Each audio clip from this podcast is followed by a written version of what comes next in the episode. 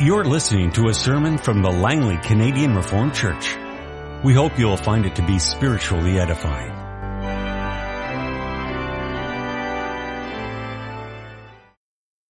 Our scripture reading is taken from the Gospel of Luke, chapter 9, the verses 18 to 27 and 46 to 62.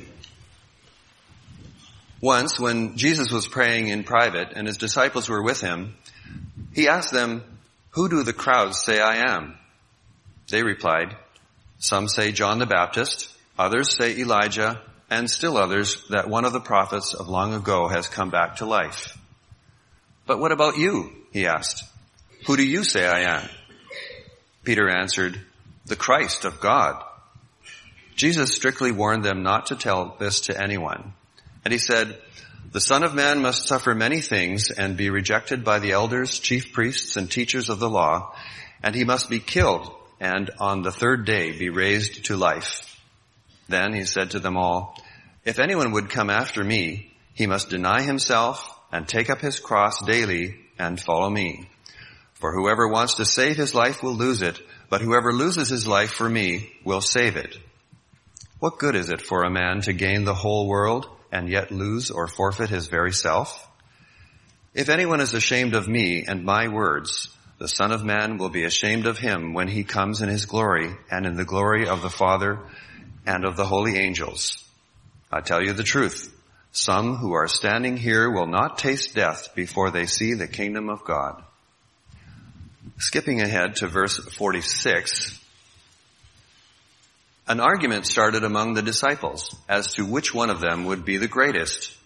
Jesus, knowing their thoughts, took a little child and had him stand beside him. Then he said to them, "Whoever welcomes this little child in my name welcomes me, and whoever welcomes me welcomes the one who sent me. For he who is least among you all, he is the greatest." "Master," said John, "we saw a man driving out demons in your name. And we tried to stop him because he is not one of us." "Do not stop him," Jesus said, "for whoever is not against you is for you." As the time approached for him to be taken up to heaven, Jesus resolutely set out for Jerusalem. And he sent messengers on ahead, who went into a Samaritan village to get things ready for him. But the people there did not welcome him because he was heading for Jerusalem. When the disciples James and John saw this, they asked, "Lord, do you want us to call fire down from heaven to destroy them?" But Jesus turned and rebuked them, and they went to another village. As they were walking along the road, a man said to him, "I will follow you wherever you go." Jesus replied, "Foxes have holes and birds of the air have nests, but the Son of Man has no place to lay his head." He said to another man, "Follow me." But the man replied, "Lord, first let me go and bury my father." Jesus said to him, "Let the dead bury their own dead, but you go and proclaim the kingdom of God." Still another said, "I will follow you, Lord, but first let me go back and say goodbye to my family." Jesus replied, "No one who puts his hand to the plow and looks back is fit for the service in the kingdom of God." Our sermon this morning was written by the Reverend Ted Van Ralty of the Redeemer Canadian Reformed Church at Winnipeg, Manitoba. He has entitled it as "The Urgency of Following Jesus and Proclaiming Him in Your Life." The text he has chosen is Luke chapter 9, verses 57 through 62. As they were walking along the road, a man said to him, "I will follow you wherever you go." Jesus replied, "Foxes have holes and birds of the air have nests, but the Son of Man has no place to lay his head." He said to another man, "Follow me." But the man replied, "Lord, first let me go and bury my father." Jesus said to him, "Let the dead bury their own dead, but you go and proclaim the kingdom of God." Still another said, "I will follow you, Lord, but first let me go back and say goodbye to my family." Jesus replied, "No one who puts his hand to the plow and looks back is fit for the service in the kingdom of God." Brothers and sisters in our Lord Jesus Christ, most of us know the song, "Seek ye first the kingdom of God." I will simply quote the words instead of singing them. "Seek ye first the kingdom of God and his righteousness, and all these things shall be added unto you. Hallelujah, hallelujah." That song is a beautiful song for the very young to learn, to help them start off on the right track. We sing it at school, around the kitchen table, and around the campfire. Seek ye first the kingdom of God. We've learned in a general way that the Lord Jesus has taught us to put everything about God first in our lives. We also know that God commanded us not to have any other gods before him. When people ask us about our religion, we explain that we are Christians. When they ask us what that means, then we should be able to explain that God has a claim on our life from A to Z. Serving God is something we must do every day, all the time. Commitment to him comes first. I'm willing to guess that every single person here knows that, unless you are entirely new to the faith. Whether from pulpits or via the radio or in books, we often come across the claim that God demands from us a total commitment. The demands of his kingdom are total. The question we must face is whether we can get beyond general statements to the nitty-gritty. It's easy to say things, but are we able to see how this translates into daily life? What happens when the rubber hits the road? Can we really work out the total demands of our Lord in our everyday choices? Are his words important all the time and everywhere? Our Lord Jesus Christ has a way of teaching us these things that surpasses every other teacher. His sayings cut through the knots and dilemmas which we have set up for ourselves. His sayings no longer allow us to take refuge in general statements. He shows us how his total demands go against our own desires. He teaches us how radical and how total are his requirements for those who would be his disciples or students. His own life shows that radical and total obedience to God his Father, particularly in his death on the cross. We must now take up our cross every day and follow him. I preach God's word with the following 3 points. When you serve as Christ's disciple, the urgency of his cross requires you to, first, give up all your other comforts. Second, yield to one task only. And third, never look back. Our first point. When you serve as Christ's disciple, the urgency of his cross requires you to give up all your other comforts. We need to understand how our Lord's demands go beyond general statements to speak to our daily choices. In order to understand all this rightly, we need to realize how our Lord Jesus spoke his words in the push and pull of everyday life. Earlier on in the same chapter of Luke, starting at verse 28, we can read about Christ's glory, revealed on the mountain where he was transfigured. Here we should note that the Father gave his Son this glory to strengthen Jesus for the coming suffering of the cross. Jesus, our Savior, had totally committed himself to go to Jerusalem and to endure his suffering. Therefore, the opening words of our text place Christ's words in the midst of daily life. He spoke as they were walking along the road. The Christ himself is on the move, and Luke, the gospel writer, wants us to understand that Christ is moving forward, on his way somewhere. Only 6 verses before, Luke had written, "As the time approached for him to be taken up, Jesus resolutely set out for Jerusalem." He set his face in that direction, and nothing would deter him from his course. This is his 3rd and final year of ministry. He was beginning his last journey to Jerusalem.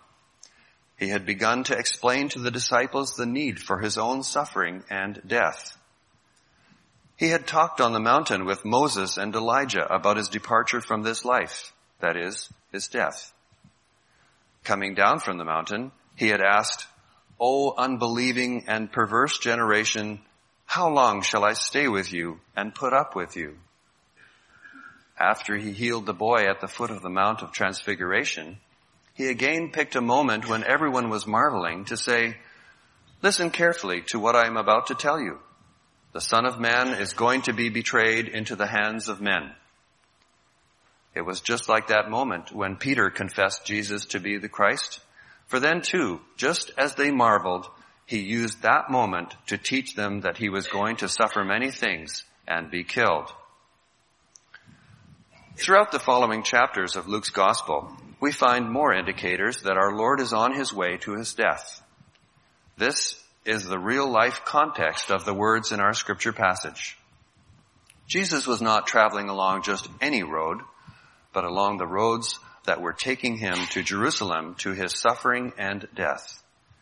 If anyone knew what total obedience to God means, Jesus is the one. Every step he takes with serious urgency as he is on his way to give up his life for sinners. Therefore, when a man comes along and says, "I will follow you wherever you go," our Lord wants to make sure that this man understands what he is saying. The man was not suggesting that he would like to just listen to Jesus for a while. Rather, the man promised a real-life commitment. He would go with Jesus everywhere. What would this mean for him? The Lord answers, "Foxes have holes and birds of the air have nests, but the Son of Man has nowhere to lay his head." This was a very true description of his current circumstances. As part of this journey to Jerusalem, Jesus and his disciples are starting to travel southward. Starting in Galilee, they need to go down to Jerusalem. Usually, this was accomplished by traveling in the corridor of the Jordan River. This required one to take a jog eastward, follow the river to the south, and then turn westward again toward Jerusalem. It was faster and easier to simply go straight south through the territory of the Samaritans, but most Jews would not do this. The Samaritans especially opposed the Jews when they came through on their way to the Passover. Their dispute was about the importance of Jerusalem. Samaritans did not recognize the temple in Jerusalem. Jews did. Jesus and his disciples were traveling through Samaritan territory in order to go to Jerusalem for the Passover. We read this in verse 53. The people there did not welcome him because his face was heading for Jerusalem. Jesus was not welcomed. He had no place to lay his head, no place to rest, no creature comforts. Whereas foxes each have their own home dug here or there, which they enjoy without being disturbed, Jesus had no place. Whereas the birds each fly home to their own nest at the end of the day, our Lord did not know where he might sleep from night to night. He had a destination, but no resting places set up along the way. Jesus' disciples wanted him to send fire from heaven to consume these unwelcoming Samaritans. Our Lord rebuked them. And then Luke tells us of this man who wants to follow Jesus everywhere. Jesus needs to teach this man the true nature of his commitment. It will demand a lot from him. He will have to go without the comforts he is used to. Yes, he will have the teachings of the kingdom of God, but he will not have a place to sleep. He may lack food and drink. His feet may go unwashed due to the busy travel and work. Did he already know that? Would he still be willing to follow Jesus everywhere? Does the man realize that following Jesus will not be just another commitment to add to his long list of things to do, but that it will be the commitment of his entire life? Is the man ready to reorganize his life from the bottom up? It's also in Luke 9 that we read, "If anyone would come after me, he must deny himself and take up his cross daily and follow me. For whoever wants to save his life will lose it, but whoever loses his life for me will save it. What good is it for a man to gain the whole world and yet lose or forfeit his very self?" Brothers and sisters, When our Lord calls us into his kingdom, he does not promise health and wealth in this life. In fact, from the very start, he wants to warn you. You will have a cross to bear. I came to endure a cross, and in this world, you too will have a cross to bear. Some people are very eager to follow the Lord because of his love. Others like his courage. Still others look to his wisdom. But being eager is no better than hesitating. With the kingdom of God, a deep commitment is the requirement, one made with a full understanding of what is involved. You can be eager, as this man was, but first you need to be brought face to face with the harsh realities, such as, where are you going to sleep tonight? I'm not here to invite you all with a smile into the kingdom of God. Nor am I here to simply help you sing nice songs to your Lord. What the Lord Jesus once preached is also this radical commitment. If you truly follow him, then you have to make choices that you don't really want to make. He had no place to sleep. Follow him truly, and you might also lose your pillow and soft bed. The day may come when you find yourself jailed. Are you afraid? Very possibly. But will you still commit to follow him? There will be certain jobs you can't take because of the sinful atmosphere. You should not be a bartender or dealer at the casino. Other jobs require Sunday work when it is not necessary. These two you must leave aside.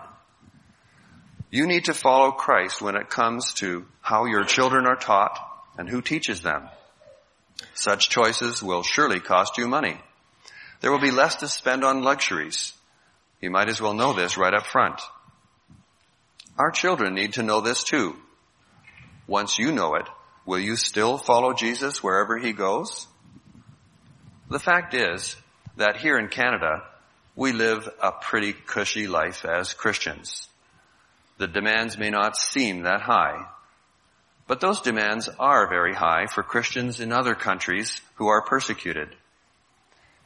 In southern Sudan, much suffering still continues. In North Korea, Christians must remain absolutely secretive lest they be killed. In other countries of Asia and Africa, they cannot have the good jobs, and their church buildings may be destroyed if they are allowed to have any. Their children will have difficulty getting a good education, and so on. They know what this text means. Sometimes on the run, they do not know where they will lay their head down next. They have no place to call home anymore.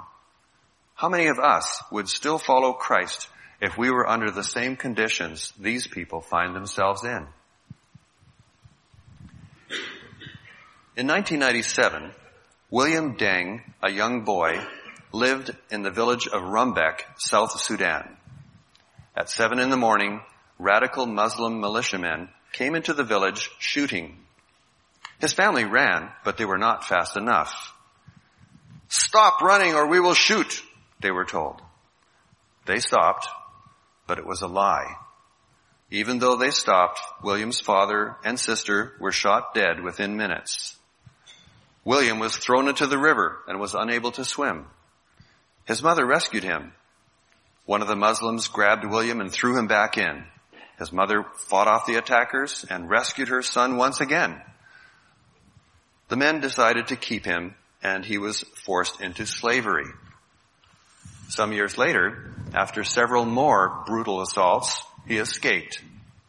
He maintains, quote, "I had been baptized before I was captured, and I knew Jesus was the only God. I am a full Christian, and I love Jesus with all my heart." This is discipleship in the nitty-gritty of life. It can mean that you lose all your other comforts. You lose everything, and you are left with only one comfort, that you belong with body and soul, both in life and death, to your faithful Savior, Jesus Christ. The only people who will still remain faithful to the Lord are the ones in whom he has put such a faith. Only when we follow the one who went to the cross can we ourselves bear our cross. Our second point. When you serve as Christ's disciple, The urgency of his cross requires you to yield to one task only. Picture our Lord Jesus continuing his journey to his cross. He said to a second man, "Follow me." The man replied, "Lord, let me first go and bury my father." It was an honest request. Some interpreters downplay the man's request simply to mean that his father was old and perhaps ill and might soon pass away. But let the radical demand of Christ hold its force here. The man said that he needed to bury his father. Let us assume then that his father had indeed died. The obligation was pressing upon the man. The Lord Jesus replied, "Let the dead bury their own dead, but you go and proclaim the kingdom of God." We need to understand how important a religious duty it was for a son to see to the proper burial of his father. The Pharisees had made it into a strict religious duty that preceded all other religious commitments. Even the burial of dead strangers was regarded as a good work of great merit to the Jews of that time. How much more one's own father? Remember, honor your father and your mother. But our Lord says that following him is even more important than burying one's relatives. The very force of his words comes with the unbelievable demand he makes.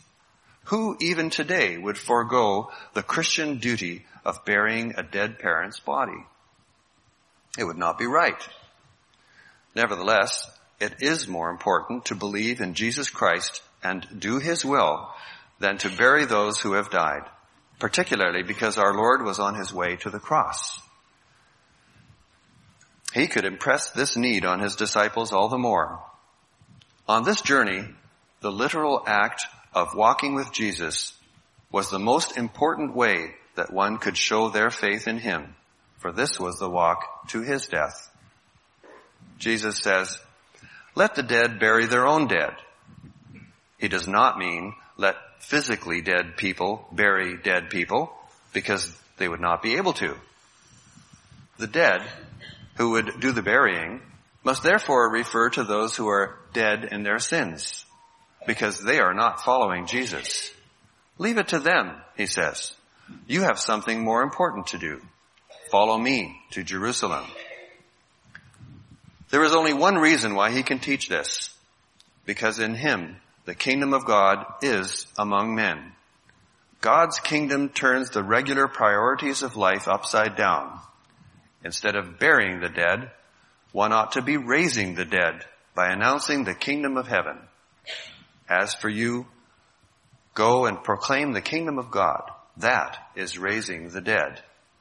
There is one task that takes up a disciple's life, and that is proclaiming the kingdom of God. The urgency of the cross lays this one task upon you.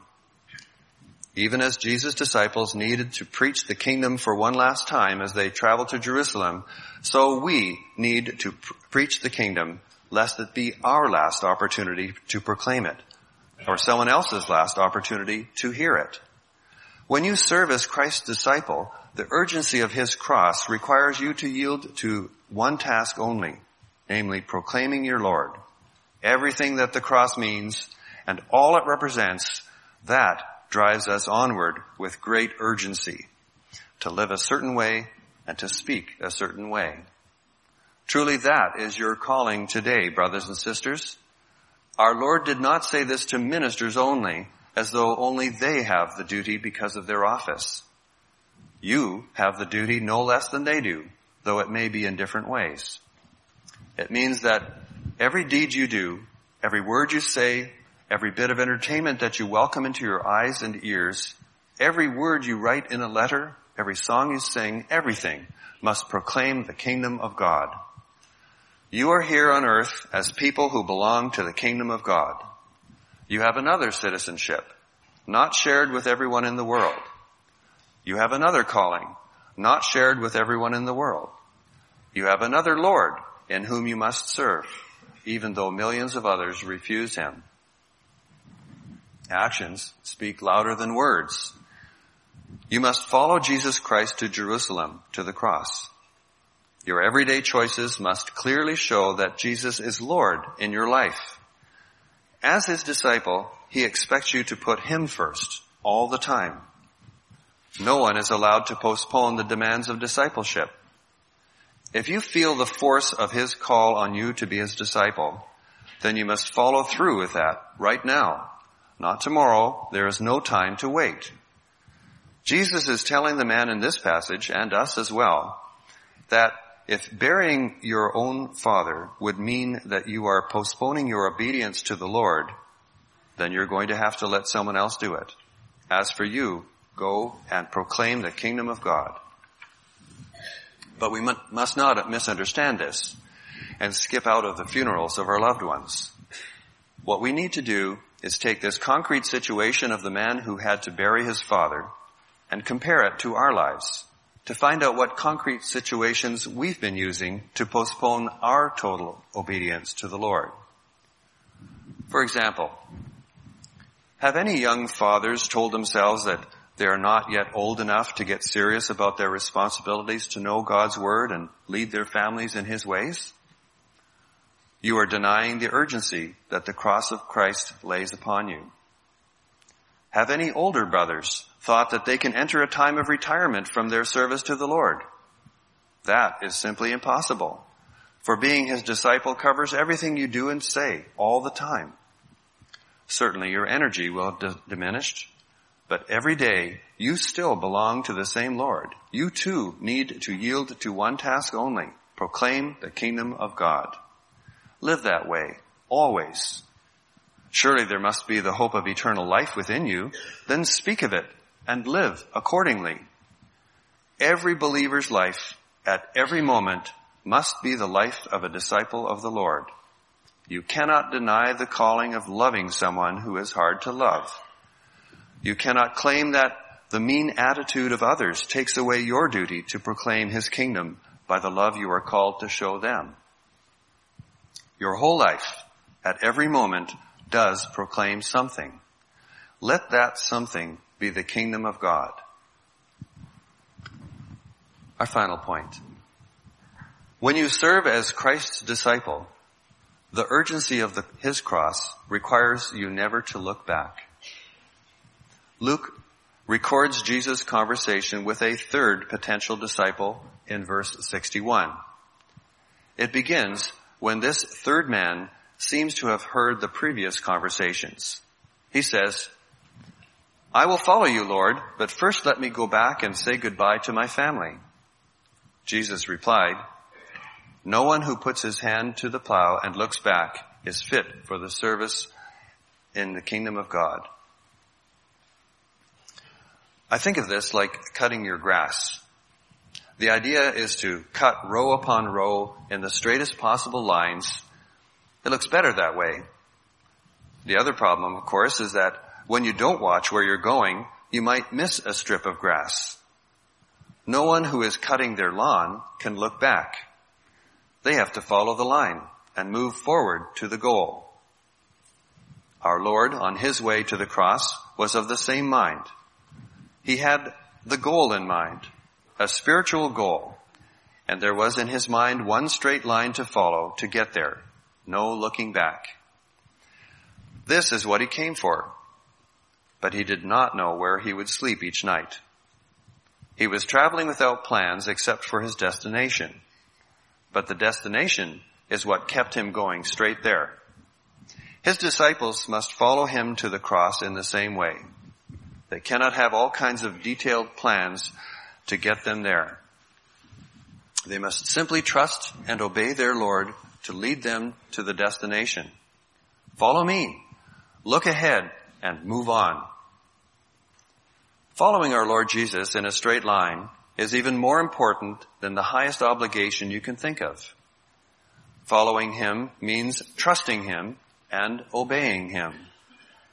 Following him means being his student, his disciple. Following him is a moment-by-moment reality that you and I need to practice. It does not merely affect the choices we make. No, it directs every single choice. Everything we do must be directed toward the task of proclaiming the kingdom of God, because that is how we live to the glory of God. Christ's kingdom is proclaimed not simply by singing nice songs, but by the undying daily commitment to his will.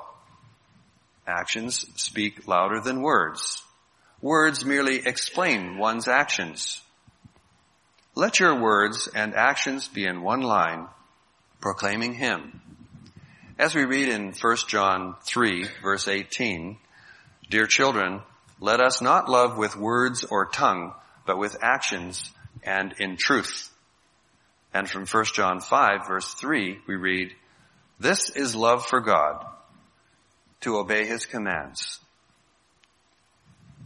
But if your response is an excuse to make our Lord Jesus wait, no matter what it is, then you are not acting as his disciple. It is sin. Overcome it. Act now, for the urgency of his cross must move you as it moved him. All that it stands for moves us onward to advance God's work and overcome Satan. You must put sin to death, even as Christ did. You must be prepared literally to die with Christ your Lord if that is what is required. Don't look back. We must endure to the end as faithful disciples, rightly discerning from his word what is the way we must travel. The urgency of his cross still impels us forward until he comes. Give up all your other comforts, yield to one task only, that of proclaiming him, and then never look back. Amen.